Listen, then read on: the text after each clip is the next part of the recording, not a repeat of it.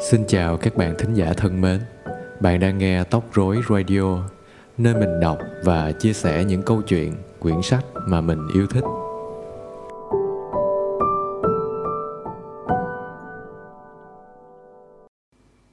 Hôm nay chúng ta sẽ cùng đến với truyện ngắn Đòn chồng của tác giả Nam Cao. Khôn đòn quan, gái ngoan đòn chồng. Việc ấy đã xảy ra ngay giữa chợ có bao nhiêu người biết, bao nhiêu người ấy là đàn bà cả.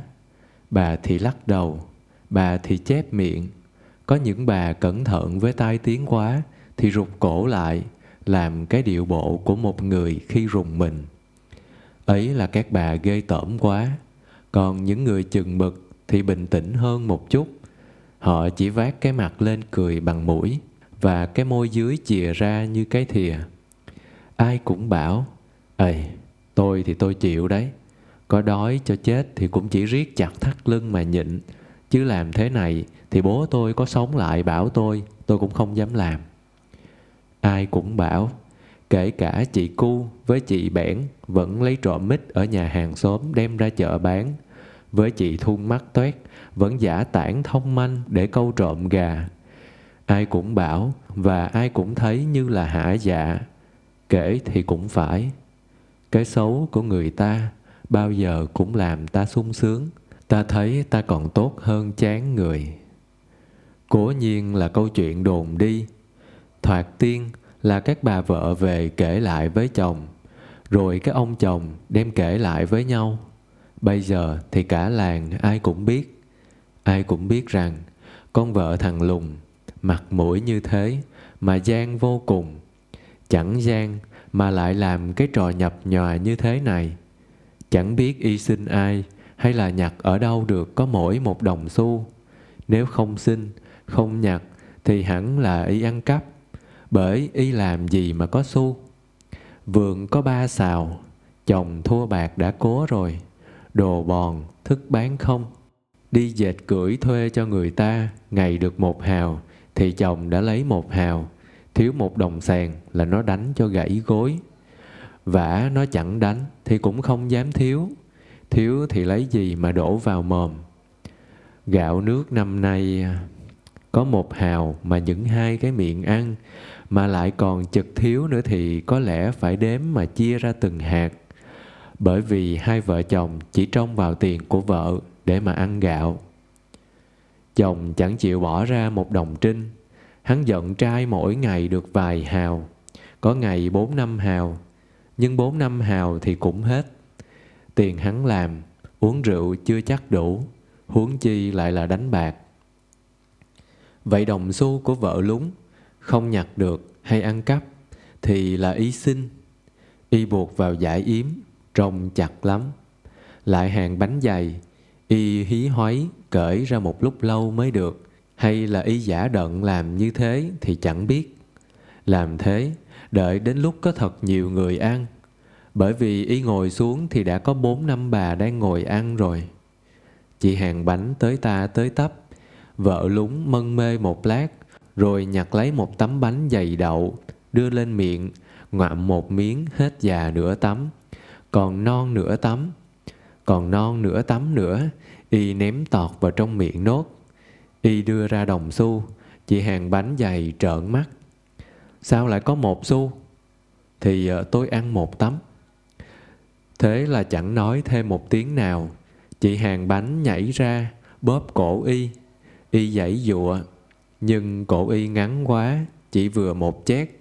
Y lại miếu. Mà con mẹ hàng bánh sao khỏe thế? Nó dùi đầu y xuống, mắt y trợn ngược.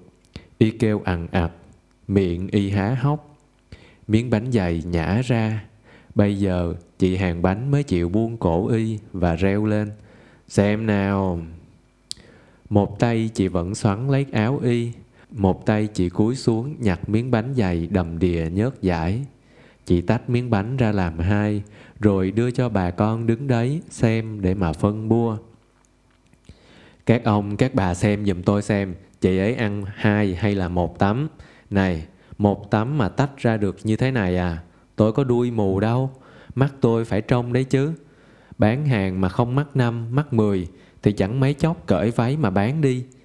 Tôi biết chị ta chập hai miếng bánh vào làm một, nhưng mà tôi lờ đi để xem rồi chị ta ăn thế nào. Ấy thế mà chị ta nhất định cãi là một tấm. Các ông các bà thử trông giúp tôi xem một tấm hay là hai tấm mà nó lại như thế này. Bao nhiêu người xúm lại, đứng vây thành cái củi. Chị hàng bánh biết y không còn chạy được, chị mới cúi xuống, chị mới chịu buông áo y ra. Chị chỉ vào mặt y the thế. Cái mặt nhà chị, chị thử mở mắt ra trong xem, một tấm hay là hai tấm nào. Cái mặt bụng beo của y như chàm, nó không còn đỏ được, bởi vì y làm gì có máu. Cái miệng há ra chực nói, nhưng mà nói thế nào? Chứng cứ trờ trờ ra đấy. Y cứng hàm, những tiếng ấp úng trong cổ họng. Một lúc lâu, y mới bật ra thành lời được. Thì, thì, thì giả, tôi giả hai hào. Nhưng mà y làm gì còn xu. Y cúi mặt, nước mắt ra ngưng tròng. Chị hàng bánh lộn tiết lên, chị xỉa tay vào mặt y. Thôi thì tôi cũng thí cho nhà chị. Tôi chỉ lu loa lên thế để cả chợ này người ta biết. Rồi người ta vạch vôi lấy mặt chị để thấy cái mặt chị ở đâu thì người ta kiền nó ra. Câu chuyện đến tai lúng. Lúng thầm tím mặt. Giá lúc ấy vợ hắn có nhà thì có lẽ hắn đã đâm chết vợ. Nhưng vợ hắn còn đi dệt cưỡi. Hắn đành ném giận để đi làm trai đã. Hôm đấy hắn giận được nhiều trai lắm toàn những con to cả. Trai chỉ ăn thua ở cái vỏ, bán cho người ta làm cút hay khảm xà cừ chẳng hiểu. Chỉ biết người ta mua nhiều lắm.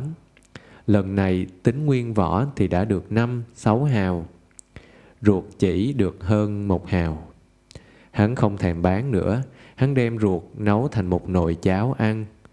Hắn bắt lên bếp rồi hắn đi mua rượu, cả hai chai, với một cái đùi vịt là hai hào nữa. Phải uống thật say mới được. Có rượu rồi, có cái nhắm rồi. Nồi cháo đã gầy mấy nhẫn che thật chắc. Chỉ lát nữa thôi, sẽ sôi bung bút. Nhưng hắn chưa vội uống. Hắn đi chặt một đoạn mây to, một đầu khoanh lại thành cái vòng để xỏ tay vào, cầm cho dễ. vả lại kiểu rôi mây thì nó phải thế. Hắn vụt thử vào không khí kêu vung vút. À, tốt tệ. Hắn nhếch môi cười một tiếng ngắn, còn phải đi tìm cái đòn gánh và sợi dây thừng nữa. Có cả rồi, hắn xếp cả lên cái giường độc nhất của nhà. Hắn xếp cả hắn lên đấy nữa. Hắn ngồi xếp bằng, hai tay hắn chống xuống đùi. Hai đùi hắn rung rung, hai mắt hắn nhìn chầm chập vào cái đùi gà và chai rượu. Nước giải của hắn chảy ra, hắn thèm uống, nhưng chưa uống vội, còn đợi vợ. Đây, y đã về, và nhẹ nhàng, nhẹ và mạnh như một con báo, hắn nhảy vọt từ trên giường xuống, chưa kịp trông rõ hắn, y đã bị tay hắn chọp, y kinh ngạc. Ô hai, mày lại đây. Hắn nắm cổ y, đẩy vào chỗ cột nhà, y không kháng cự, bởi vì kháng cự thật là vô ích. Hắn cởi cái thắt lưng của y, trói ngang lưng vào cột. Như thế đã tha hồ vững chãi. Nhưng hắn còn muốn vững chãi thêm nữa. Hắn đặt ngay cái đòn gánh ở bên ngoài cột, giang hai tay vợ hắn ra, lấy sợi dây thừng quấn. Hắn quấn cánh tay của vợ vào đòn gánh. Được rồi, hắn trở lại giường, rót rượu ra chén, uống. Vợ hắn khóc hu hu, còn khóc nữa, oan lắm đấy. Hắn khà một cái, cầm cái đùi vịt, chấm một tí muối, cắn, nhai nhòm nhàm. Hắn vừa nhai, vừa kể lại tội y cho y biết. Bao nhiêu là tội. Hắn cứ uống một ngụm, thì một tội lại bật ra. Toàn những tội ăn vụng, ăn trộm, ăn cắp, ăn mày, ăn nhặt. Chào ôi, vợ hắn bêu hắn quá. Vợ hắn làm cho hắn nhơ nhút với hàng xóm. Sao vợ hắn lại vẫn cứ sống mà làm tội hắn? Sao vợ hắn chẳng chết đi cho rồi? Không chết, hắn sẽ đánh cho mà chết.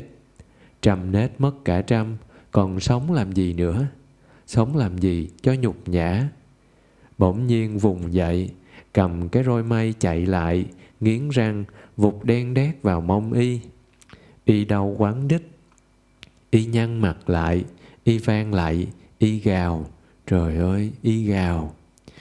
Hắn vụt xong một chập rồi nghỉ tay, lại uống, lại nhồm nhàm, vừa nhai vừa kể tội.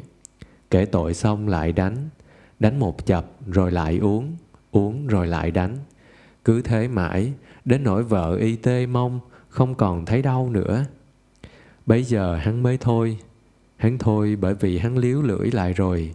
Mắt trong cái gì cũng chập chờn, cũng quay quay chân nọ vướng vào chân kia, không đứng lên được nữa.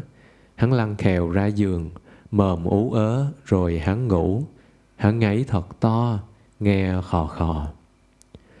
Một người hàng xóm thấy im ắng rồi mới dám sang. Y rón rén vào nhà, lúng vẫn ngủ mê mệt. Có mà vần xuống sông cũng được. Người hàng xóm lại gần cột, cởi trói cho vợ hắn. Vợ lúng thấy người đau ế ẩm hai tay dần máu bầm tím, mông xót như mất hẳn một phần da. Y khện khạng đi xuống bếp, nồi cháo sôi bung bút. Ui chà, thơm quá, mà đặc sệt cả rồi. Giá y không xuống thì khê mất. Y tra muối, y múc một bát ăn. Chào ôi, cháo trai sao mà ngon thế? Y làm luôn bát nữa, rồi bát nữa, rồi bát nữa nồi cháo cạn, chó. Cứ ăn hết đi cũng được. Không cho thằng quan ôn vật ấy ăn nữa. Tài đánh lắm. Vả lại, nó cũng uống bao nhiêu rượu, ăn một mình cả cái đùi vịt. Ăn lắm, uống lắm rồi, thì bây giờ đừng ăn. Y vét nồi sồn sột. Chị hàng xóm bảo khe khẽ chứ, anh ấy dậy bây giờ được thì chết. Cho chết, đói bỏ cha đi ấy hãy ăn cho sướng đã. Nói xong, y nghiêng cái nồi ra ánh sáng. Còn cái gì nữa đây? Ồ, miếng trai. Còn sót lại một miếng trai trong góc nồi. Làm nốt đi. Tiểu thuyết thứ bảy, số 437 ngày 30 tháng 10 năm 1942 Cảm ơn các bạn đã chú ý lắng nghe và nếu các bạn có ý kiến đóng góp hoặc yêu cầu thêm vui lòng gửi về trang Facebook Mùa Tóc Rối. Cũng đừng quên bấm follow để không bỏ lỡ những số tiếp theo nhé. Còn bây giờ, xin chào và hẹn gặp lại các bạn.